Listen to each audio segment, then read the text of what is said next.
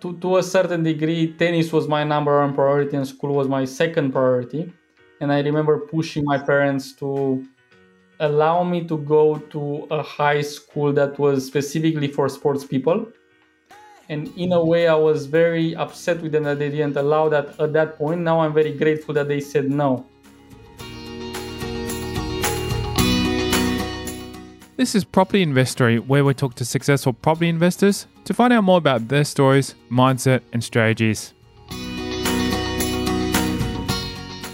I'm Tyron Shum, and in this episode, we're speaking with Dan Lazar, co founder and CEO of HeroX. Hailing from Romania, what he does today is worlds away from his old life in more ways than none. Thanks to his ability to strike up a conversation, as well as he could serve a ball he bounced into property development in the time it takes to say game, set, match.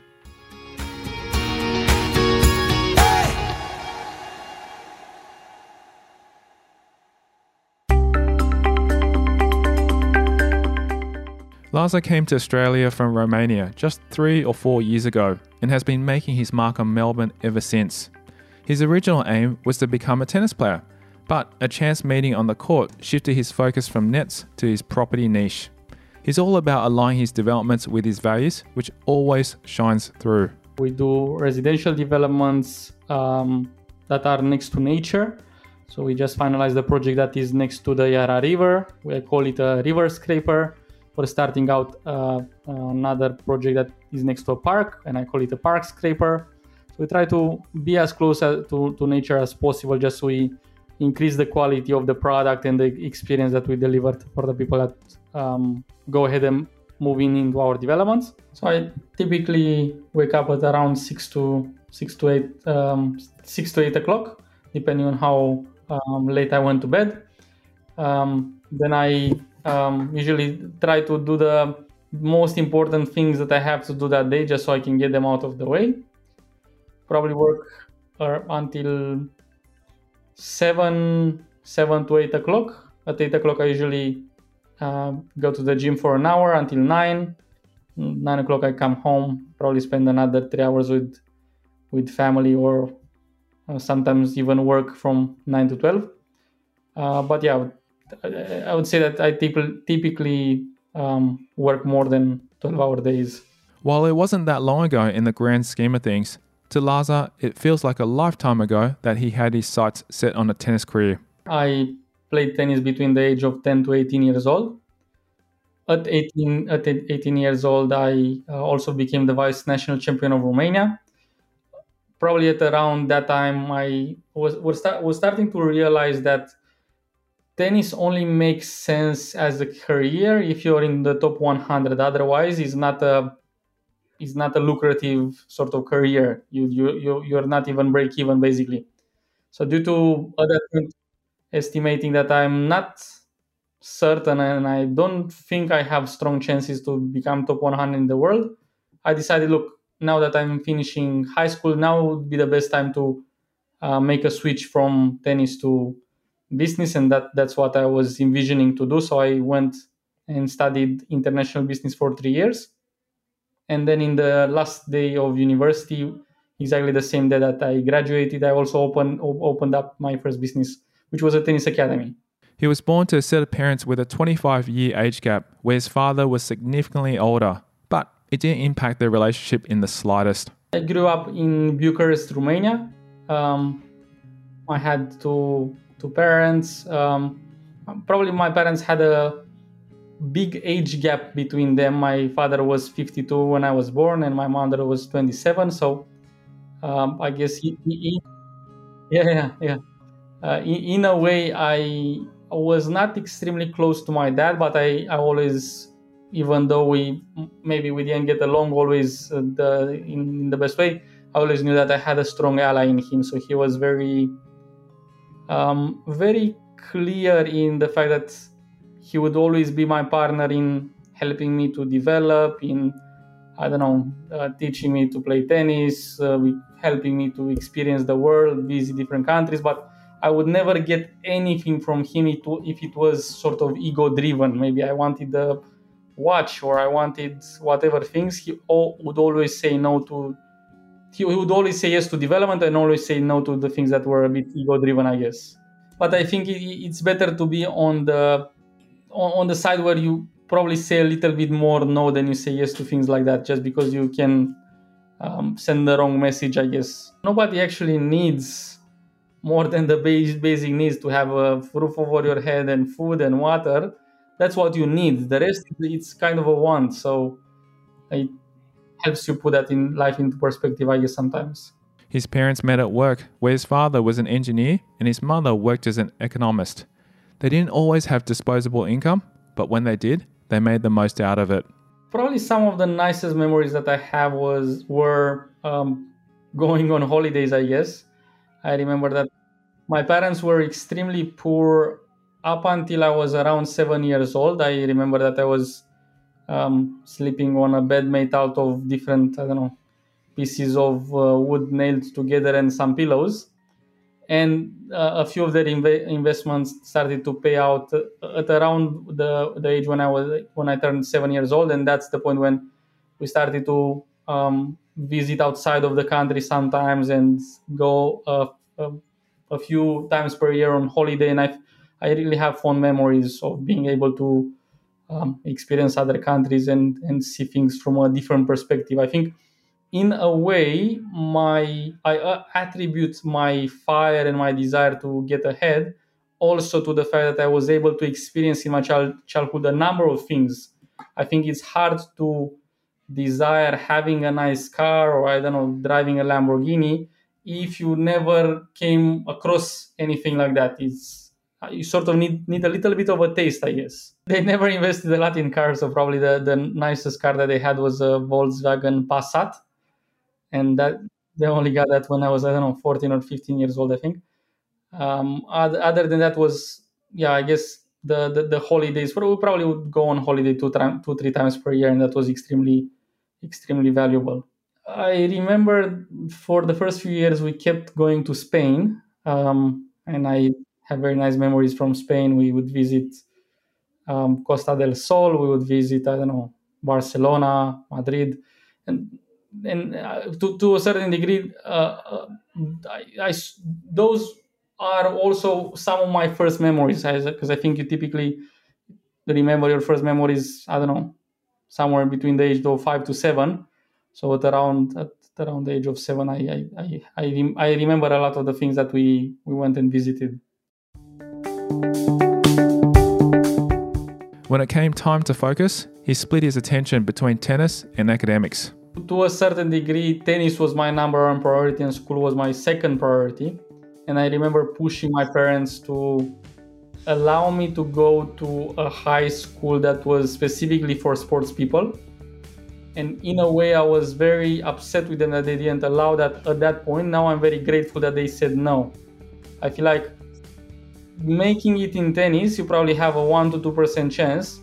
And if you go on the path of living education on a second place, you're actually wasting your potential. I, I think if you are going to truly make it, you're going to tr- make it regardless of if you go to a school for sports people or not. So, yeah, I think that was a very smart decision on their behalf. I got started and to play more regularly, maybe once or twice per, per week at around the age of 10 However, at around the age of four, my dad showed me a number of sports. So I remember skiing, ice skating, uh, playing tennis, swimming, all of them at around the at around the age of four years old. Even though he, I did a few lessons uh, um, uh, of tennis at around four year, years old. I only went back to it probably at around the age of ten, for the main reason that we were living in an apartment that had a park in front and i was always going to the park after school riding my bike playing soccer um, things are that are a bit ordinary uh, out of the ordinary for uh, kids nowadays to just uh, go out and, and, play all day. And they, they, they, my parents felt like i'm wasting my potential just being in the park all day. So they took me to tennis to have more of a positive distraction i guess and that was a good thing. So I maybe I started playing twice per week, then three times per week, then four times per week, and probably at around the high school time I started to probably play daily. How many hours do you think you're training then by that time? It's hard to say. I would say at my peak, probably five hours, six hours per day. So at the peak of my training, which was between 16 to 18 years old, I would say. So I was playing at one of the biggest sports clubs in, in Bucharest. So we, we had a number of coaches there. And um, yeah, I think to a certain degree, it's a even though I was training so much, I didn't, um, and I had a lot of good results on a national level. I didn't make it to the international level, so I, I didn't have any ATP points and so on. However, uh, regardless of the results that you get through tennis, I think tennis can be an amazingly positive distraction. I think I would have done a lot of stupid things unless my energy would have been focused on tennis at that age. I think I was very um, excited to explore things. So I think if it were not for tennis, maybe I would have st- started smoking because all the cool kids were doing, and I was not cool through smoking. I was cool to, through tennis, and um, I don't know, maybe I would have experimented with drugs. So I think it's extremely, extremely important to give kids this this positive distraction. It may be tennis, it may be soccer, it may be something else, but unless you give them a positive one, they may find a negative one.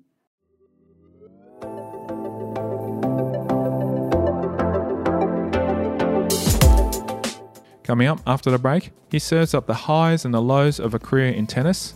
I would say it's probably a combination of resilience, resilience to adversity. The way he met his mentor to be without even realizing who he was. My biggest inspiration to become a property developer comes from a, a guy called Andrei Diaconescu. He explains what brought him to Australia and what happened when he arrived. Kind of knew that at some point we might explore living here. And that's next. I'm Tyron Shum, and you're listening to Property Investory.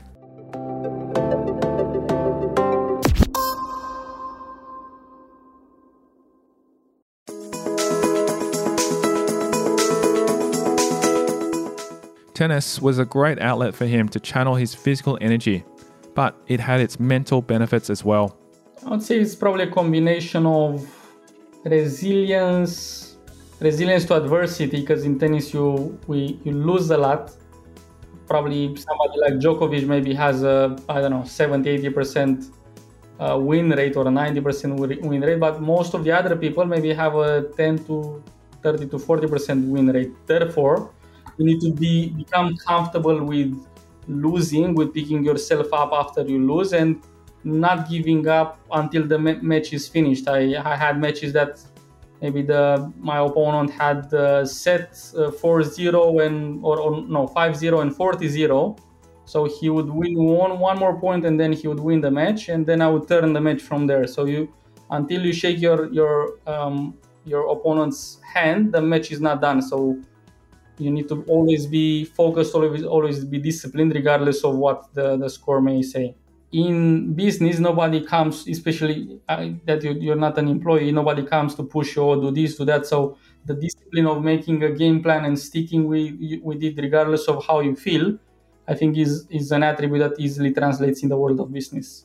As he climbed the ranks he found a number of factors that would have allowed him to play internationally were missing one of the things that i wish the most i would have done differently is not really train harder but pay more attention to what I was doing outside of training, what I was eating, how much I was sleeping, um, how much I was I was drinking. So I guess the the preparation for for the training, I think I could have could have improved in in my in my case, and also perhaps a little bit strategy wise. I think I would have done things differently. I think having the right mentor, the right coach may may make the difference for some people. So I would have probably chosen differently who I train with. I, I, I, had a coach that I really, really liked, and he was inspiring me from all points of view. And I, I was holding him in such an high regard that um, I feel like I was always pushing 10 to 15% harder when I was training with him.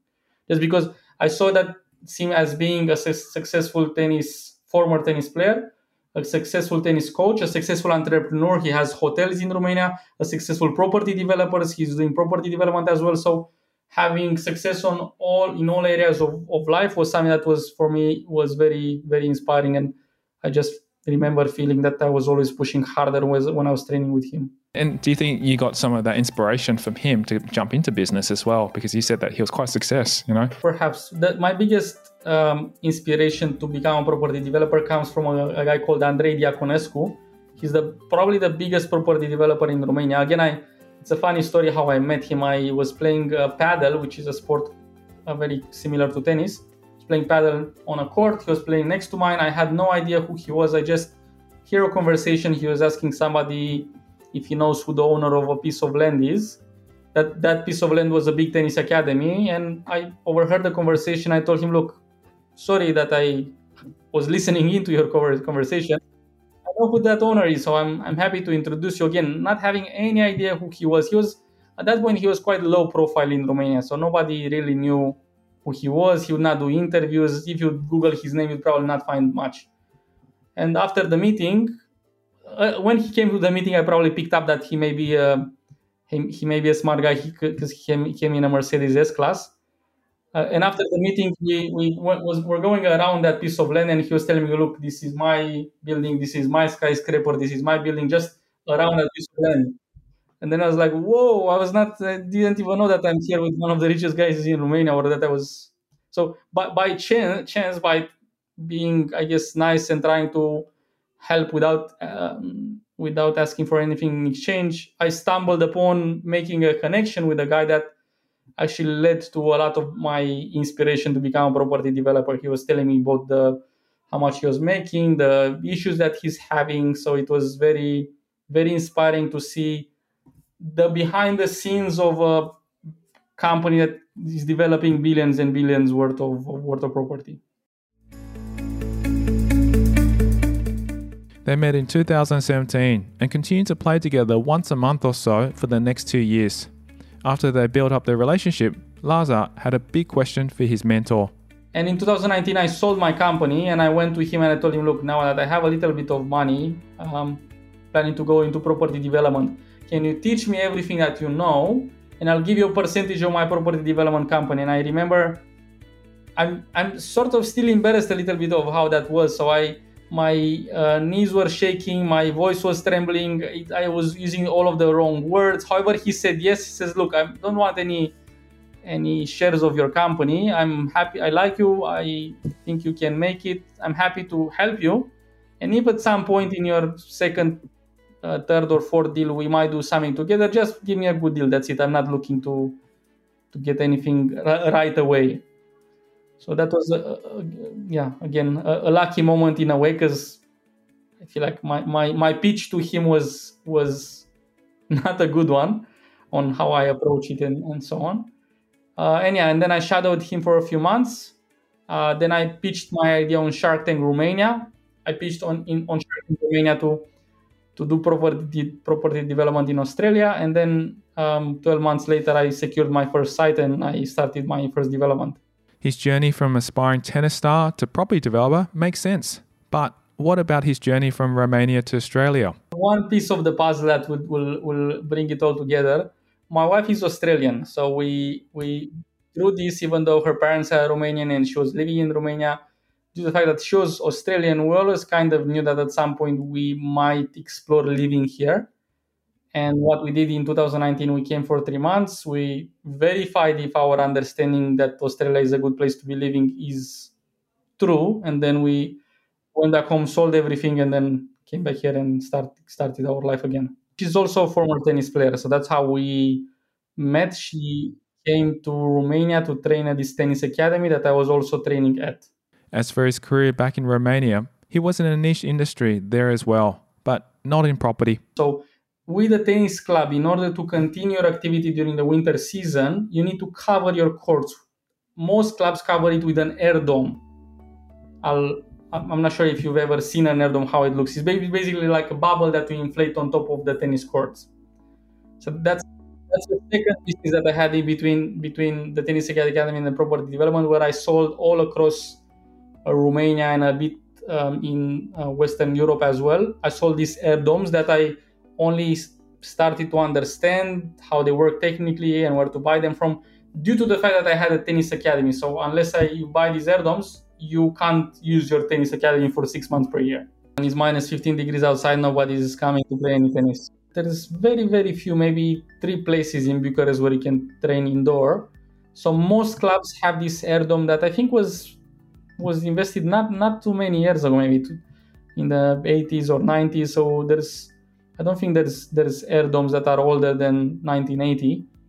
So it's to a certain degree quite a new product and is by far the cheapest way of covering a big area. So you can cover from tennis clubs to soccer clubs. I've seen even a mosque, like a church inside of an airdome, nightclubs, even industrial facilities inside of an airdome. Is a little bit different with the fact that there's pressure inside.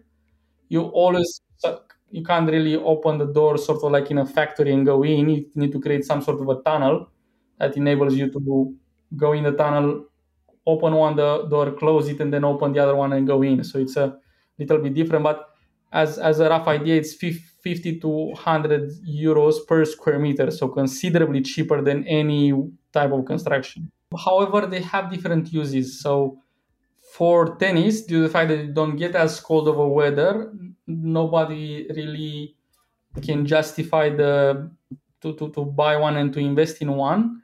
However, there are certain arenas. There's a there's a there's one in Sydney where is it just it's covering um, motocross arena, and I think there are a few that are uh, for industrial use or agricultural use. So it's it's a product that a lot of people don't know about, but I think it will grow a lot more in popularity. I, I'm even talking to a developer in Australia to do uh, these air domes sort of as factories. So instead of building the factory that might be a thousand dollars per square meter, you just do this air dome.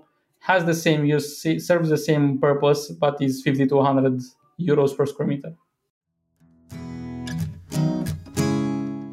When it arrived in Australia in 2019, he settled in Melbourne so he and his wife could be near her family. They settled in fine, but so did something else we actually uh, moved in in January of 2020, so late late 2019, basically. Um, my first step was attending a lot of networking events around property. Probably first month in, I um, jumped on a one-year program on how to become a property developer with Rob Flux. And that was an instrumental decision because even though I had a lot of general knowledge about how to do property development, from shadowing this developer in Romania, I didn't have the technical details. And Rob was very has a very um, good course that goes in depth on how to avoid the avoidable mistakes that you can make. Basically, due to COVID, I was a, a I was scared to be honest, and I probably delayed a little bit my starting point. So if it were not due to COVID, maybe I would have secured the site three months in. However, due to COVID, I allowed myself time to do the um, Rob's course for a year, and month 11, I ended up securing my first site. So um, it, I guess it, it, it's both a good and a bad thing in a way. The, the bad part is that it took me longer because I was a little bit scared due to COVID. The good part is that, that I managed to educate myself a little bit more months before I actually jumped into the game. There was a silver lining in that development was delayed as it gave him a chance to adapt to his new country 11 months later, he purchased his first site in line with a specific strategy. My strategy has always been to target development approved sites. Therefore, this was a development approved site for four townhouses that I secured off the market through an agent. And yeah, we bought it 10% under market at that point in time, according to the prices that were at that point. It took around 15 months. So we bought it with a one with a two percent deposit and a six months delayed settlement. The two percent deposit um, allowed us to uh, to secure the site. Then the six months delayed settlement enabled us to go and finalize all of the construction documentation and um, fundraise the funds that were missing from investors.